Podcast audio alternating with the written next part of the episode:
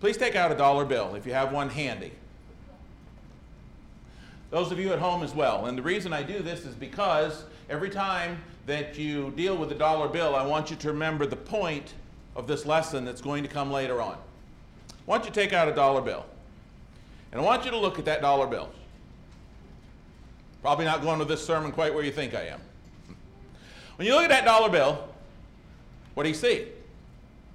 Well, you might see the face of George Washington staring back at you, amongst other things. But you know, if you hold this up to the person sitting beside of you, like this, we're going to see something totally different, aren't we? I'm going to see George Washington on my side, but the person beside of me is going to see an eagle, a pyramid, different color. We're looking at the same, this is so important. We're looking at the same thing, but if we look at it from two different viewpoints, we're going to see something totally different, even though it's the same thing. Now, you can put it away. Now consider that this is a $10 bill. Even in our view of a $10 bill, if we're still looking at it from the same side, we probably would see something different. To some of these athletes that have recently signed $360 million plus or even $500 million plus, from what I understand, contracts, $10 bill probably doesn't mean much. But if you take somebody who works all week for 10 bucks in a third world country or the equivalent thereof, that $10 bill they would see as a week's wages, maybe as a bar of gold, whereas somebody with millions of dollars wouldn't see it as worth much of anything, hardly the paper it's written on. Keep that in mind as we progress with the lesson. As New Testament Christians, we know that our Almighty God sees things differently than we do. He sees things totally different from and often completely opposite of the way we view them. Isaiah chapter 55 Verses 8 and 9 tell us this. We know from Scripture that we as human beings tend to look at the physical or the outward, while God looks at the spiritual or inward. 1 Samuel chapter 16 and verse 7 tells us that. Because of us, because of God seeing things totally different than we do at times, we see again in Scripture where it says in Luke chapter 16, verse 15, that what is highly valued or esteemed in our eyes is an abomination to God. God sees as an abomination some of those things that we very highly value or we see value in. Now, having said that, that's why it's important that we as Christians come to understand that we must take the time, put in the effort to learn and to train our minds as children of God to think in terms of or to view things the way God does. It is, it is vital for us as God's children to learn to view things, to look at them, and to see what God sees in those things. To look at them from God's perspective. Do you know how many times this is seen throughout the scriptures? This is all over the scriptures. For example, this is what Jesus was trying to do in Matthew. I'm not going to turn there, but you know the story. This is what Jesus was trying to do in Matthew chapter 11, verses 1 through 14. You will recall that that's where the two disciples of John the Baptist go to Jesus and they say, Are you the one or should we look for somebody else? And so, after Jesus does, does miracles and they go back to John the Baptist, these two disciples of John's, what does Jesus do? He turns around, says to his disciples, to the gathered crowd, He said, What did you go out to the wilderness to see? What, what did you go out to see? A, a reed shaken by the wind? A, a prophet? And then what did he say? He said, No, he said, What you saw was much more than a prophet. He wanted them to see John the Baptist through God's eyes. And he said, There was so much more there, and you missed it.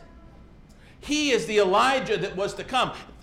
In all those who have been born, there's not been one born greater than John the Baptist. They went out to see this, this guy clothed in, in you know, camel's hair and eating locusts and just this, this kind of spectacle, this, this guy. And Jesus said, No, no, you've got to see him from God's perspective. There's so much more there. We see this again in John chapter 13. The night that Jesus got down and washed his disciples' feet, Peter said, No, you'll never wash my feet. Peter thought it was about washing feet. He was looking at it from a human, earthly perspective. And Jesus said, Peter, said to the other apostles, actually, said, What I'm doing, you, you don't understand that. You're looking at this from God's perspective. You're looking at it like I'm washing feet. But, but there's so much more here that I want you to understand. And what did he say to them later?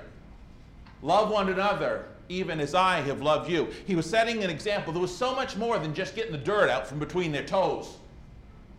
But they didn't see it that way in the beginning. You see how throughout the scripture, God tries to get us to view things from his perspective. Turn to me in your Bibles to 2 Corinthians 4. Again and again and again and again and again and again and again. I wish I, we'd be here till after evening services tonight in some places, probably, if we went through all of these. But we need to understand how vital this is before we get to our main point.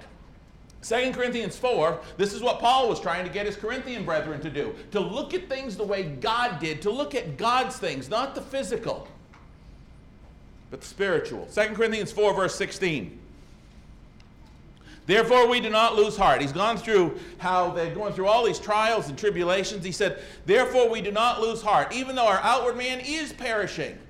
Yeah, we see that. We feel it. We, we know the struggles we're having, verses 7 through 15. He says, We know these struggles.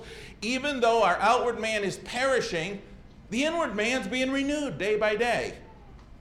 For our, and I always love when Paul, I, I get to this point and I, I just have to stop and giggle inside. If anybody knew anything about suffering and affliction, it was Paul, right? 2 Corinthians 11 talks about the stonings, the scourgings, the shipwrecks, all he's been through, right? What does he call it here? For our light affliction.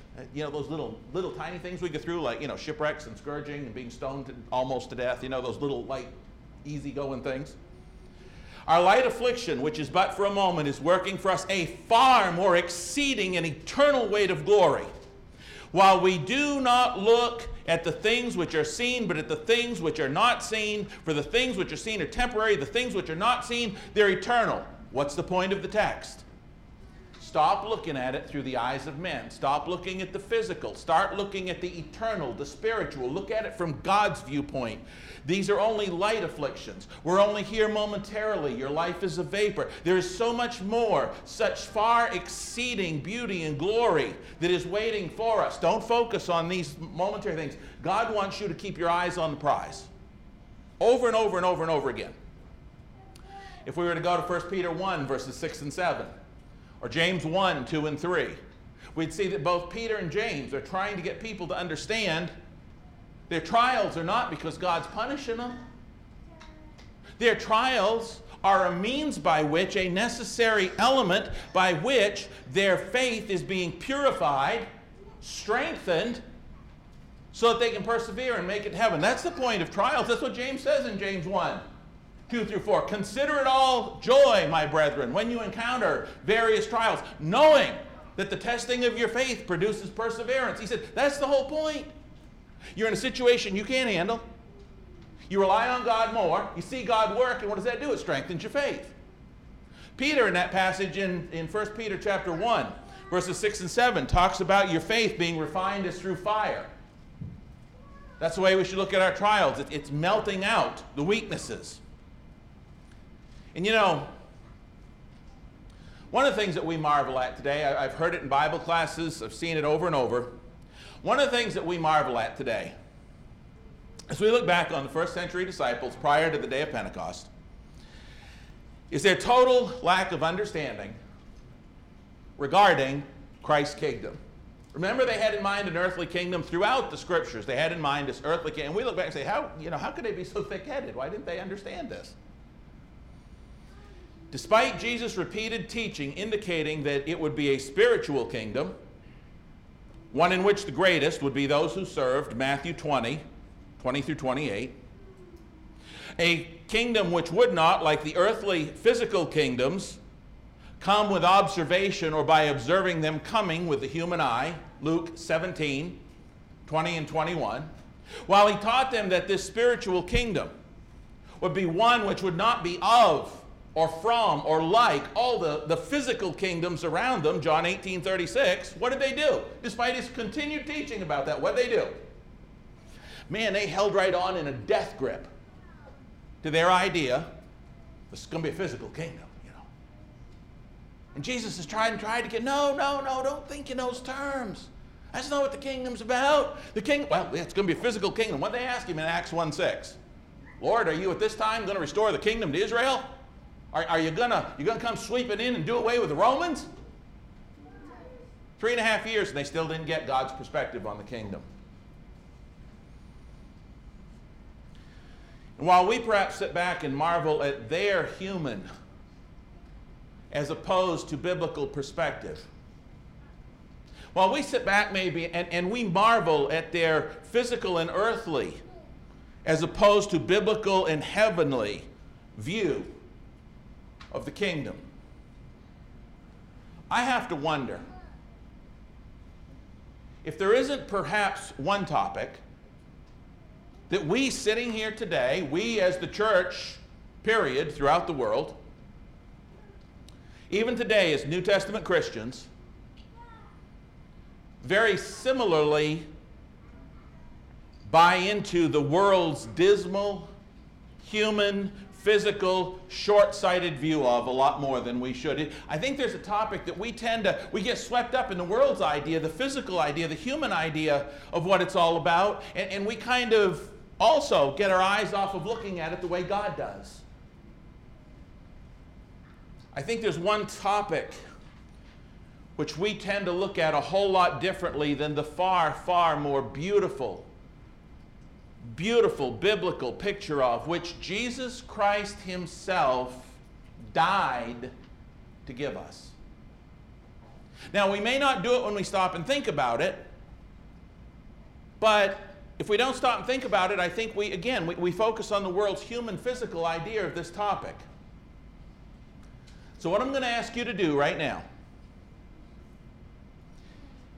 is when I mention what it is, try to clear your minds of any human physical perception, viewpoint of this topic.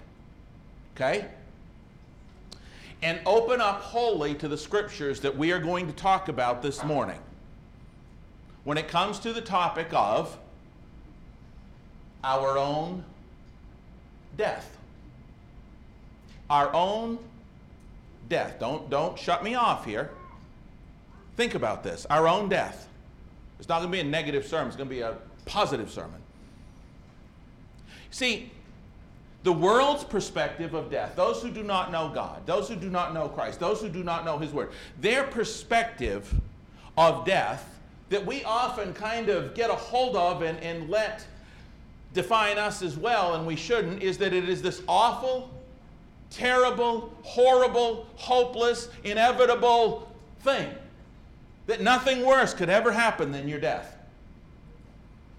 that it's the end, that it's over. But, brethren, I'm here to tell you this morning that is certainly not the perspective of death for those in Christ that God's Word gives us. Revelation chapter 14 and verse 13. That is surely that this is this is this horrible, terrible, awful thing is absolutely positively not the Lord's line of sight on it for those who are his. Nothing even close to that. And yet, how often do we find a Christian buying into the world's viewpoint of it? You ever heard a Christian say, for example, something like this? Well, you know, I'm doing all right today. Any day above ground's a good one. I am dying for the, not, wrong terminology. what I would love to hear someday when somebody from the world says that, well, any day above ground's a good one. Check the obituaries this morning. I wasn't in them, so it's a good day. Y'all, how many of you have heard that? Right? You know what I want to hear Christians say? I want to hear a Christian come right back with this. But the eternal day in the heavens is going to be far, far better. Suppose that would open some eyes? Man, that eternal day in the heavens is going to be so much better. When somebody says, well, any day above ground is good, yeah, but there's a better one for those in Christ. Because that's Christ's perspective. That's his viewpoint. Today, I want to take a look at some of the incredibly positive, beautiful, practical, and peace, peace providing texts and terminology used in the scriptures in cases where there is an impending death of God's faithful. Because that is what it ought to shape our understanding. That's what ought to shape our viewpoint, our perspective, our attitude on our own. And the first thing, the, the first thing, this is the foundation. This is the foundation text. We're going to come back to it at the end. The foundation, the absolute first thing. How many times can I say absolute? The absolute first thing, which is absolutely critical to our understanding of our own passage from this earthly life is the absolute truth that Jesus' absolute mission in coming to earth was to absolutely destroy the fear and the power of death. Why did Jesus come to earth? Well, he came to die on a cross. True. But there's a bigger picture. Why did Jesus come? Jesus came to destroy the power and the fear of death. Scripture tells us that. Turn in your Bibles to Hebrews 2. That isn't just something I came up with this week. You see, as you're turning to Hebrews 2, and we'll get there in a minute, this is sort of like what David did. Remember when David defeated Goliath in 1 Samuel 17? I want you to think about this. You can turn to Hebrews 2 and then turn your attention back to me. Do you remember when David defeated Goliath in 1 Samuel 17? Remember that story? In verses 4 through 10 of 1 Samuel 17, Goliath is out there and he's this giant and he's thrown out this big challenge. And it says in verse 11 when Saul and all Israel heard these words of the Philistine, they were dismayed and greatly afraid. When, when the Israelites saw this giant that they couldn't beat, and they heard his challenge in verses 4 through 10. In verse 11, they were greatly afraid. They were dismayed and greatly afraid. But you know what? After David defeated Goliath, do you know I never see those words again that Israel was dismayed and greatly feared Goliath? They didn't have to, did they? Why? Because Goliath was no more a threat. Goliath as a threat was done. He was finished. It was over. Would you continue to be afraid of Goliath after he's had his head severed? No, he's got no power. He's got no strength. He can't hurt you. This is exactly what Jesus Christ came to do to death. Hebrews 2, verse 9. Hebrews chapter 2 Watch closely.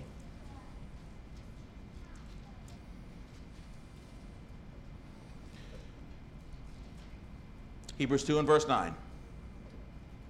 But we see Jesus, who was made a little lower than the angels. Why did the Word become flesh? Why was Jesus made a little lower than the angels? Why did he come in human form? For the suffering of death.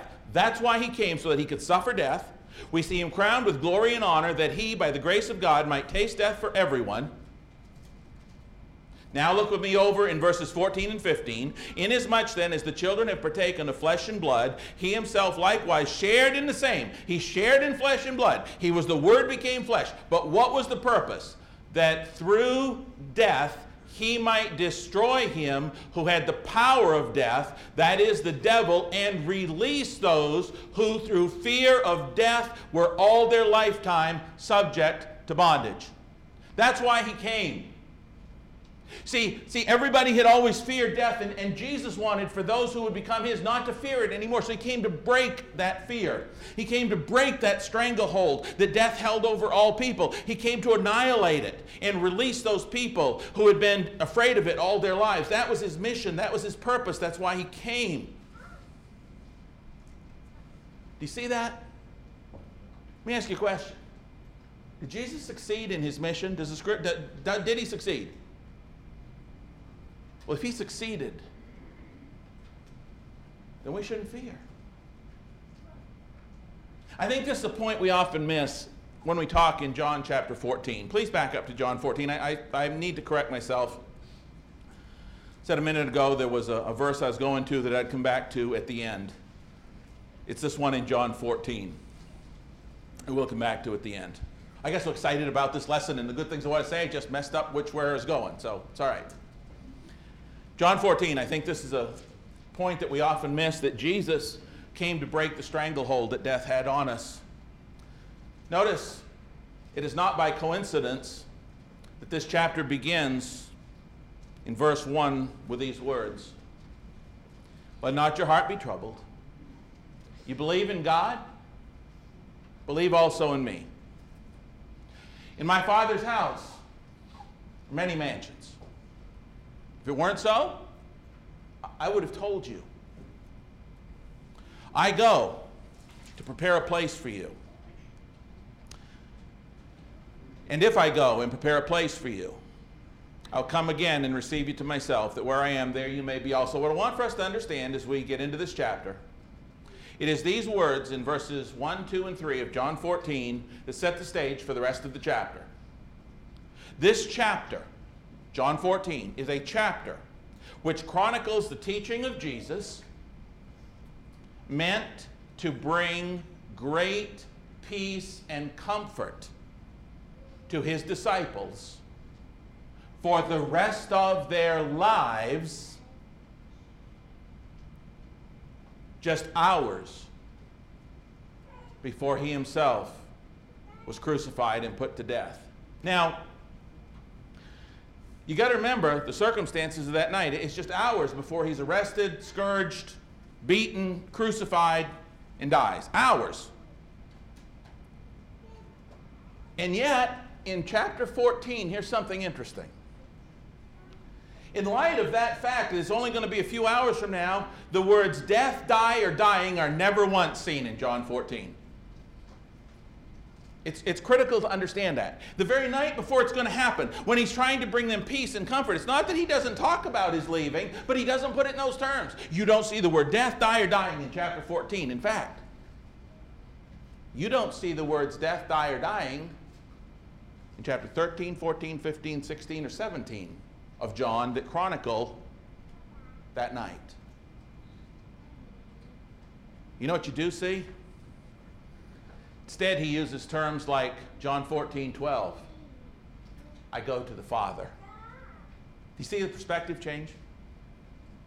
How much would it change our perspective if we viewed our own coming death in terms of, instead of, I'm dying, I'm going to the Father. I'm going to the Father. Would that put a different perspective maybe on what's about to occur if we really use that type of terminology? How much better off would we be if we thought of it in terms of simply going to the Father? How much more heavenly would our viewpoint be? Remember that dollar bill? How much more heavenly would our viewpoint be and our perspective be if we viewed it like Jesus viewed it when he said, I'm going to the Father? Not only did he say, I'm going to the Father, but I think we miss something absolutely amazing and powerful regarding our going to the Father when we just read over verse 19. Look at verse 19. Simple little verse, but it's everything. Jesus said, A little while longer, and the world will see me no more. What's going to happen? He's going to be crucified. He's going to be put in the tomb. He's going to die. Yep. But you will see me. What is, he's going to die. What does he mean, you will see me? He means I'm going to die and the world isn't going to see me, but you will. I'm going to beat death. I am going to take the teeth out of death. I am going to go through it and prove to you that if you are mine, you don't have to fear it. Ever. And look what he says. Because I live, you will live also. I've got that highlighted in my Bible because what Jesus is saying is look, because I live in that day after they do what they're going to do to me, after I'm putting that to them, because I live, when you see me and I get right face to face to you, because I live, you will live. You, past your death, will live too. because of what I'm about to do and prove to you that I've got this beat, you're going to have eternal life and you don't have to fear it. I will take you through it. Don't miss verse 19. And look at what he concludes with in verses 27 and 8 of this chapter. Peace I leave with you.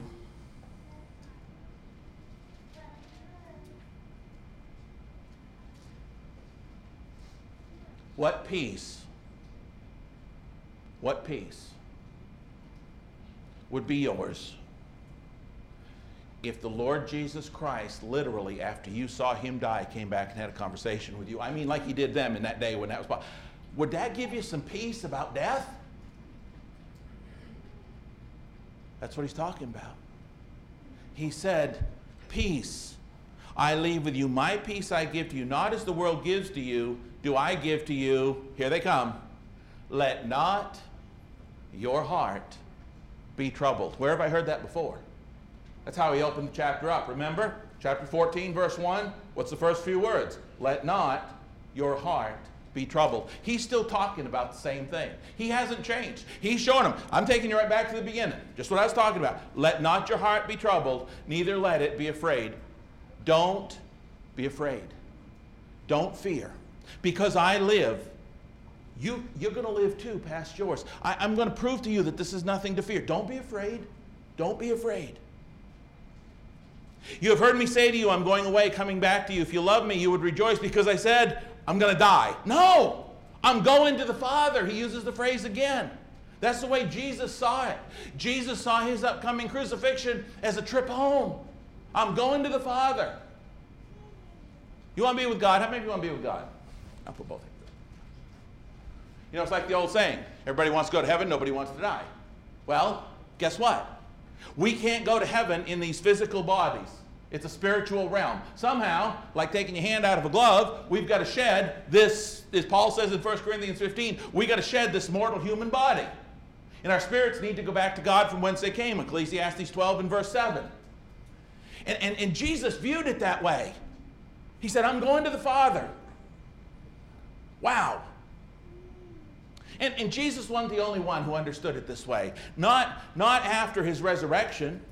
Jesus was not the only one who understood how his totally defeating the power of death should obviously give us a different perspective, show us it's nothing to fear. The Apostle Paul did turn to me to Philippians 1. Philippians 1.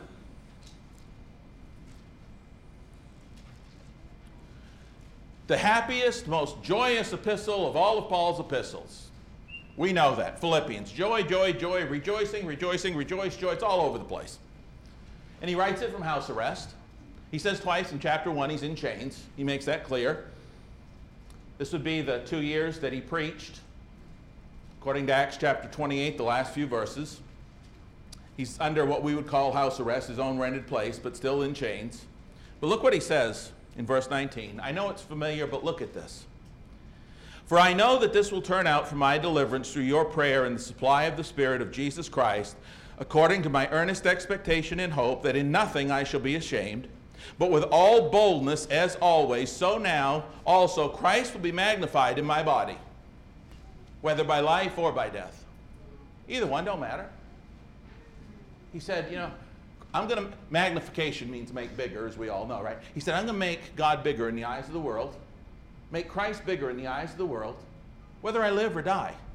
And he's going to go on to tell us, well, if I live, I'm going to keep preaching Jesus. But if I leave this world to go be with the Father, I'm going to count that all joy. I'm going to make God bigger or magnify him in that way too. Read on with me here, follow along. For to me, to live is Christ. That's a wonderful thing. But to die is gain. That's even better. But if I live on in the flesh, this will mean fruit for my labor. Yet, yet I can't choose. What I shall choose, I, I, I can't tell. I'm hard pressed between the two. I think Paul was glad it wasn't up to him which way it went, don't you?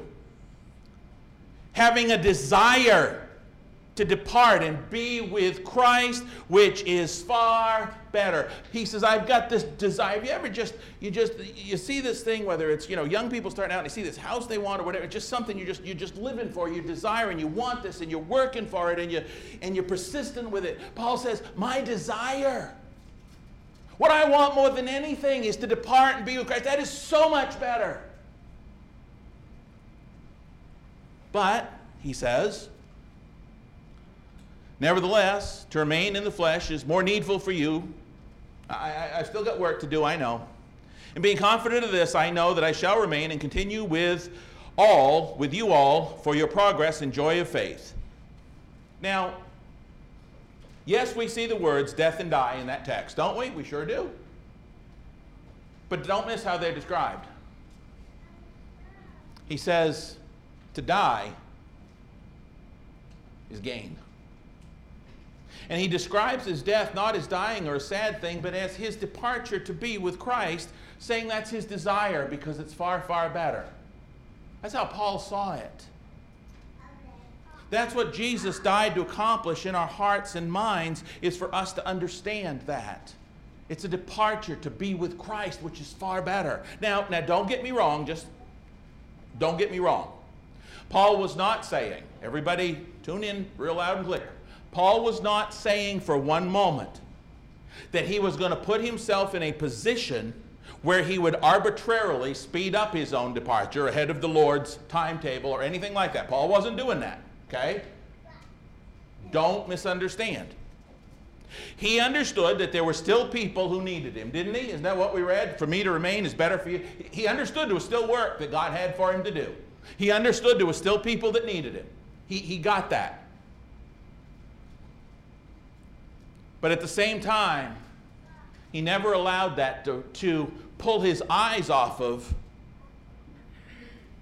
what was waiting when he departed after getting that work done that the Lord wanted for him to do.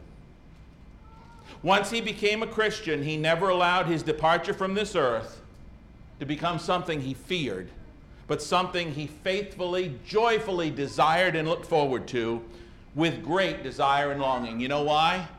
Because Paul said, I know whom I have believed. Remember that? We sing it, right? It's also scripture. I know whom I have believed, and I am persuaded that he is able to keep that which I have committed to him until that day 2 timothy 1.12 persuaded in that text is from a greek word that means to trust to have confidence or to be confident. Paul was fully confident that what God had promised he was able to deliver, right? Fully, fully, absolutely convinced. Jesus had said, Because I live, you'll live too. Paul was confident of that. you know, as I read some of these, it's almost like Paul, I got to say this, it's almost like Paul saying to the Romans, yeah, you can't threaten me with heaven. He wanted them to know. He was confident in Christ and what Christ had done to death. Look with me in 2 Corinthians. 2 Corinthians chapter 5. We want to talk about knowing something. I, I love this text. 2 Corinthians 5, look what Paul writes. 2 Corinthians 5 1. For we know, there's no doubt in his mind, that if our earthly house, this tent, is destroyed, that is our body, we have, not we're going to have, not we hope to have, but we have. It's, it's a done deal. A building from God, a house not made with hands, eternal in the heavens. Did you notice the contrast? This earthly house, this body that my spirit is in, this tent can be destroyed. But we have a building from God that is eternal in the heavens. That one can't be. That one's eternal. For in this body we groan. You have days you get up and just groan and say, Really? I got to do this? We struggle, we groan. He said, In this we groan. But it's also on a spiritual level. He says, earnestly desiring, there's our word again to be clothed with our habitation, which is from heaven. It's still that desire. If indeed, having been clothed, we shall not be found naked, for we who are in this tent groan, being burdened. You ever burdened? Not because we want to be unclothed, not because we simply want to die as a means of escape. No, no, no, no, no, no, no, no, no. No, not because we just want to die as an escape. We want not to be unclothed, but further clothed. We want to go in a positive direction. We want to take it up a level. To live as Christ, to die is gain. Further clothed, more completely clothed, that mortality may be swallowed up by life. Now, he who had prepared us for this very thing is God, who has also given us the Spirit as a guarantee. So we're always confident. Brethren, that's that no fear of death. We're always confident. Do you trust Jesus Christ or not? He beat death. And so we're always confident, knowing that while we're at home in the body, that's here, we're absent from the Lord. He's there. We know He's with us, but we'll be with Him in a more complete way up there. For we walk by faith, not by sight. We are confident, yes, well pleased, rather to be absent from the body and to be present with the Lord. You get that? We'd rather be with Him. Same thing He said in Philippians. Therefore, we make it our aim, whether present or absent, to be well pleasing to Him. Hey, you want to be with Jesus up there? You want His promise certain? Then live for Him here. To live is Christ to die is gain. And he goes on from there. Perhaps nowhere is this message from the Apostle Paul more apparent than in some of his last written words in 2 Timothy 4. I'm going to ask you to turn there. 2 Timothy 4. Before we actually read it, I want to give you a little bit of history. It is believed that the Apostle Paul from everything that I have read from people that are a lot smarter than I am, it is a commonly held belief of historians and commentators alike that Paul was released from his first Roman imprisonment from which he wrote Philippians and other things, other epistles. And he did some more preaching, but it wasn't too long after that that the Emperor Nero started a fire, burned down a lot of Rome, and blamed the Christians for it, and Paul was rearrested or arrested again. Second imprisonment. And this time, it wasn't house arrest. This time, it wasn't in a place anywhere near like he was the first time. According to church tradition, the Apostle Paul, second imprisonment, took place at a place called Mamertine Prison in the ancient city of Rome. You can view it today. You can go online, look it up. It's M A M E R T I N E, Mamertine, Mamertine, however it's pronounced. And there's an inscription that you'll see if you look at pictures up over the door. And it tells you that this was the place that the apostles Peter and Paul were imprisoned. Now, this is church tradition. The Bible doesn't tell us where he was imprisoned. But it is believed by historians that that is indeed the place and even the plaque says that for what that's worth. A couple of websites I checked out on the prison described it thus The Mamertine prison could have been called the House of Darkness. Few prisons were as dim, dank, and dirty as the lower chamber. It was basically this big hole in the ground with two chambers in a, in a lower dungeon, both dungeons. Known in earlier times as the Tullianum dungeon, its neglect, darkness, and stench gave it a hideous and terrifying appearance, according to one Roman historian. You have to remember, have to remember that prisoners in ancient times were not put in prison as punishment. Okay? They were put in prison for one of two reasons. Number one, to await trial, or number two, to await execution. It wasn't like you got 10 years for some crime. If you were in prison, you were either waiting trial or you were waiting execution. That's it. It wasn't, again, something meant as long term punishment. If you were there, it probably wasn't going to turn out well. One of the websites went on the purpose of these holding cells was only to keep the prisoner for a short amount of time, no matter how short the sentence. Those unlucky enough to end up there were met by the most horrific environment. Conditions in these dungeons were closer to a sewage tank than a prison cell. Mamertine prison was no exception. People were simply thrown into cells and forgotten about while awaiting their execution. Sometimes people died of starvation long before their sentences were thrown in. That was, they're in there a week. Oh, well, if they died, it would save the headsman or whoever was killing them. During Paul's second imprisonment in the Mamertine prison, he had apparently received a preliminary hearing and was awaiting a final trial. 2 Timothy 4:16. He didn't expect acquittal, he expected to be found guilty and executed. What would you do in a time like that? What would you write if you were your death was imminent, especially simply for being a Christian? Would you think, well, th- this isn't fair? Probably go way beyond that. And I want to take a look at a passage, that passage he just mentioned in 2 Timothy chapter 4, and see the mindset of this faithful Christian who understood how Jesus had beaten death and done away with it forever.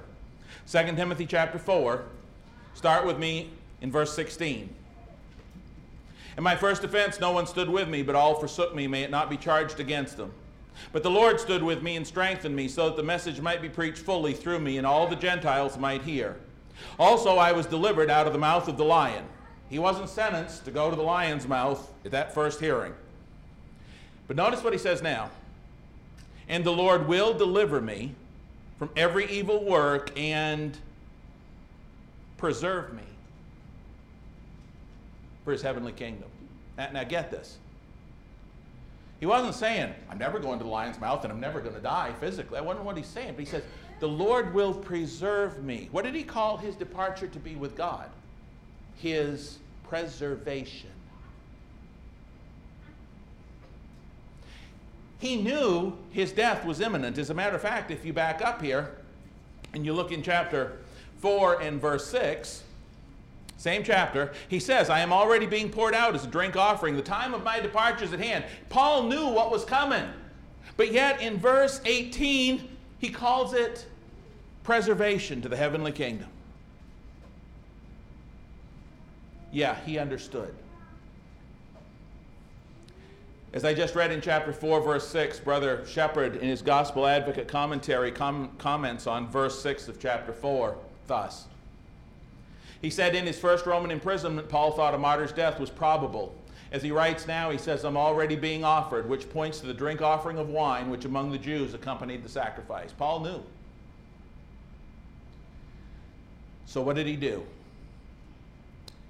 He would not allow Timothy or the many Christians who loved him to be dismayed by his sufferings or tragic death. He would show them by his calm, triumphant courage that to him death was no terror, but only the appointed passage out of the body and into the presence of the Lord, just as he wrote in 2 Corinthians. So he speaks of his lifeblood being shed under the well known peaceful image of the wine poured out over the sacrifice, the drink offering, the sweet savor to the Lord. Numbers chapter 15, verses 1 through 10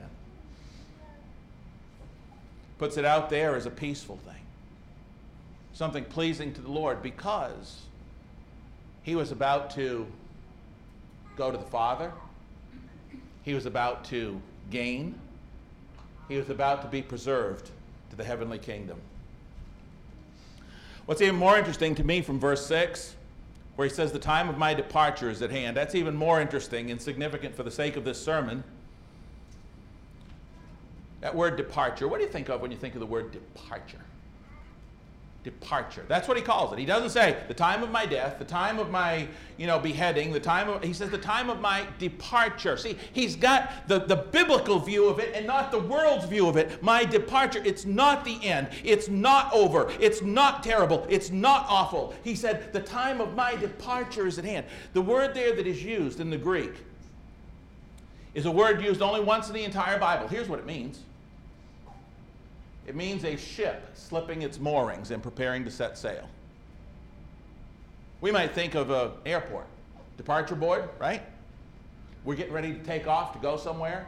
This word departure means is used primarily of a ship slipping its moorings and setting sail. Now here's the interesting thing about that.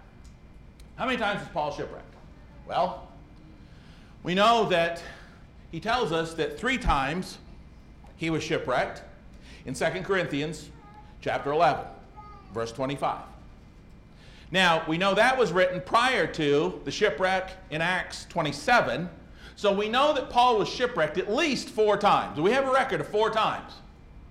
maybe, now, I don't believe in luck. I was going to say maybe it's just bad luck, but no, there's no, I don't believe in luck. I don't see that in the Bible. But anyway, it's interesting to me as many disasters as he's met in a ship, Paul's not afraid. He's looking at this as a joyful thing. You know why? Because Jesus Christ was the author and the captain of this ship. Jesus Christ was going to carry him safely. He knew what Jesus had done, he knew this was a journey, and he knew that his captain would not fail. It's like going to the airport and having going on vacation. All your expenses have been paid. Maybe the Caribbean, Hawaii, wherever. All your, your hotel, everything's been paid for.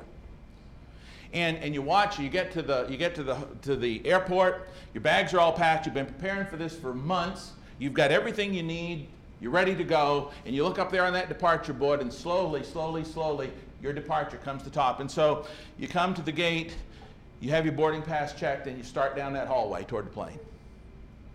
Paul said, Time my departure is here.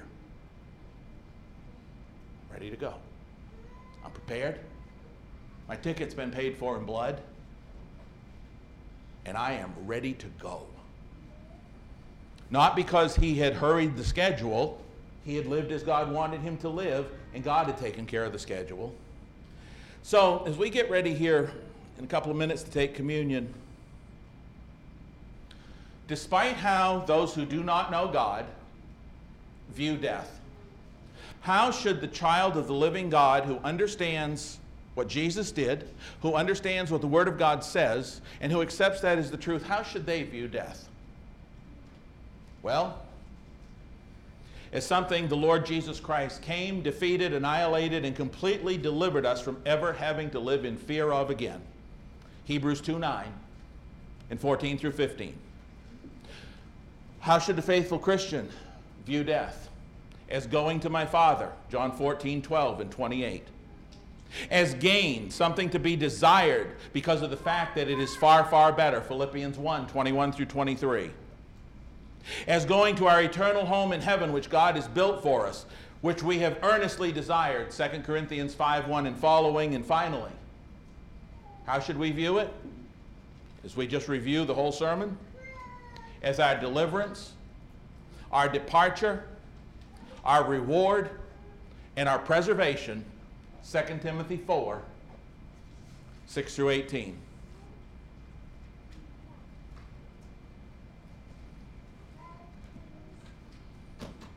And every bit of that, every last iota of what I've just said was proven and provided beyond any shadow of a doubt because of the Lord Jesus Christ's death, burial, and resurrection.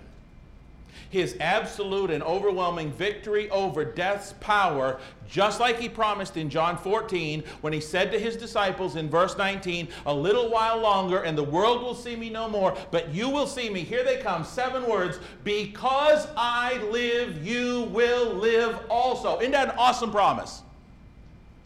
I beat it, he says. And because I live, you can know that you will live beyond your death too with me.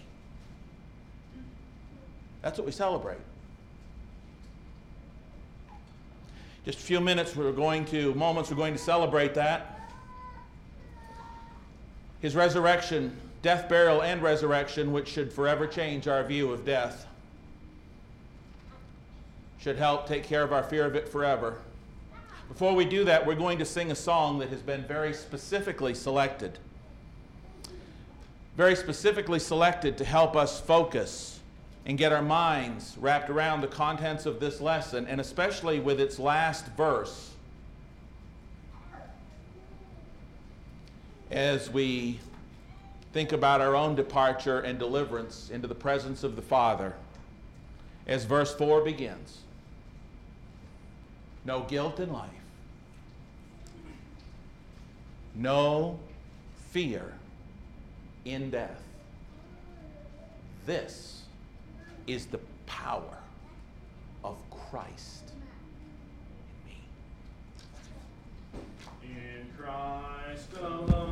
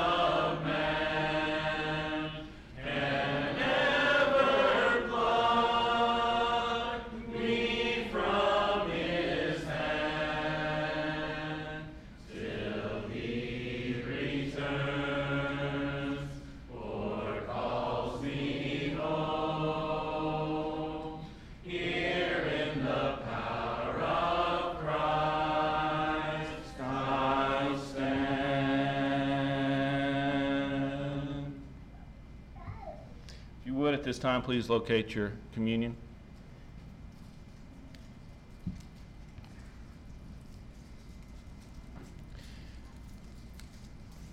Please peel back the clear wrapper to reveal the unleavened bread. As we consider Doug's lesson this morning, along with the, the slide, uh, while the cross is there in the foreground, the glory of heaven, perhaps, is beyond.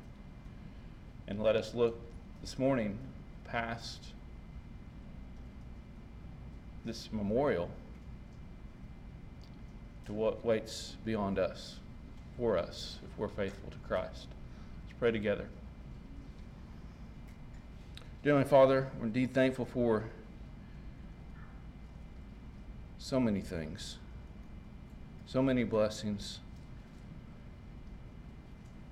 This morning, as we pause and we think back to that sacrifice of your Son, And as Doug has brought it to our attention, that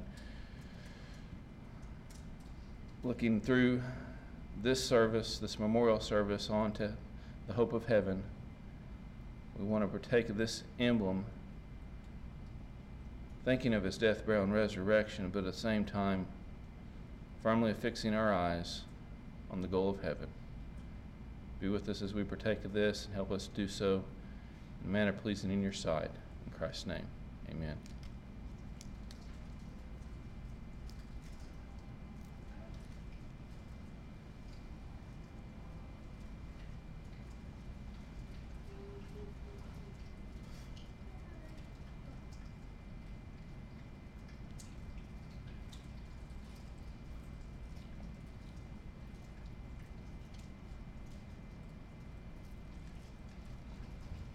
You haven't already, please reveal the fruit of the vine under the foil wrapper. Let's continue our memorial in prayer. Dearly Father, we stop at this time to reflect upon the blood that was shed from your Son's amazing sacrifice on that cross, from his head to his back his hands, to his side, to his feet that were all pierced or beaten or otherwise mangled. His blood flowed freely as the atonement of our, for our sins, that we might be washed whiter than snow. Be with us as we take this emblem in Christ's name. Amen.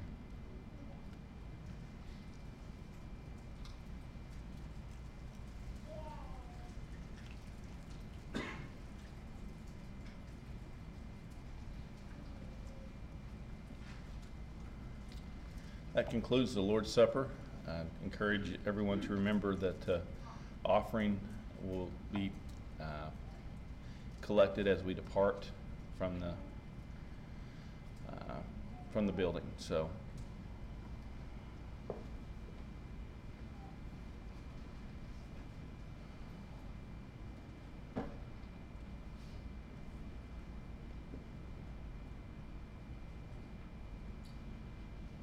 in a posting.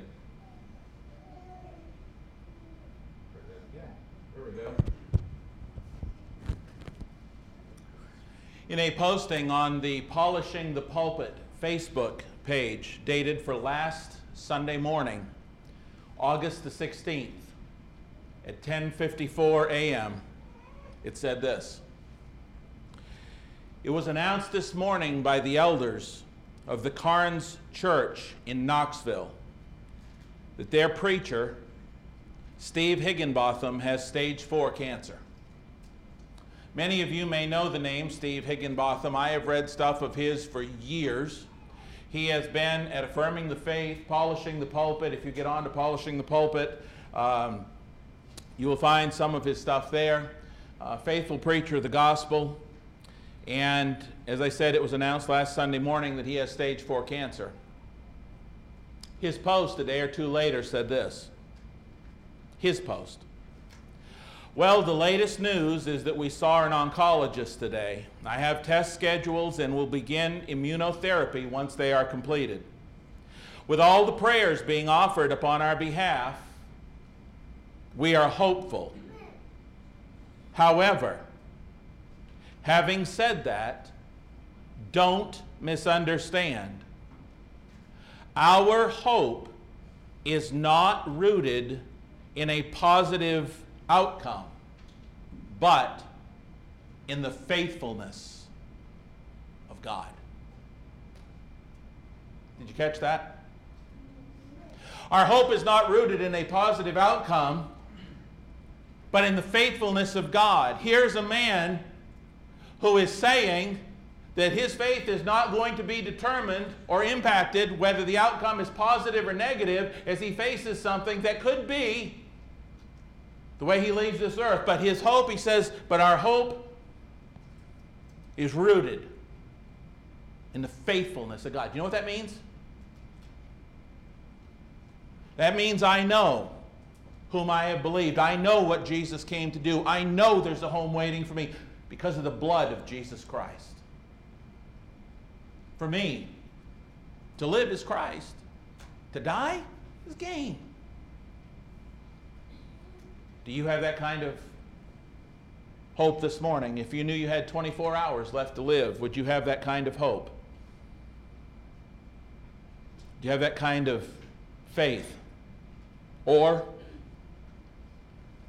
do you still live in fear of that which Jesus Christ came, overcame, and annihilated? Scripture says in Hebrews 9:27, it is appointed for man to die once. In Colossians chapter 3 verses 3 and 4, Paul writes to the Colossians, "For you died and your life is hidden with Christ in God. When Christ who is our life appears, then you also shall appear with him in glory." He told those Christians they had already died. When did they die? Well, they died when they were buried with him in baptism. It's appointed for man to die once. Listen, brethren, if we put that old man of sin to death, Colossians 2:12, buried with him in baptism by faith in the working of God. When we put that old man of sin to death, and we rise to walk in newness of life with the Lord, whether we're here another hundred years or we're here another hundred seconds and up there for eternity, either way, we continue to live with the Lord. If you have never been baptized for the forgiveness of your sins, put that old man of sin to death, to die that once. Yeah, sure, you'll die physically later, but it's simply a matter of being with the Lord here and then being with the Lord there. It's still being alive to God in Christ Jesus. If you've never been baptized, you don't have that hope. You don't. You need that. And if you're somebody here this morning and you've been baptized into Christ, but you've always just had this, this fear and you need maybe having heard the sermon this morning say you know what? I need to i need to grab onto that. I need to hold that tighter. I need to clutch it more. I need that's right. I know what he says right. It's in the scripture but i, I just need more faith to hang on to that. We'll pray for you. We'll study with you if there's any way we can be of assistance this morning. I'm going to stand right here and wait for you to make your way down that aisle as we stand and as we sing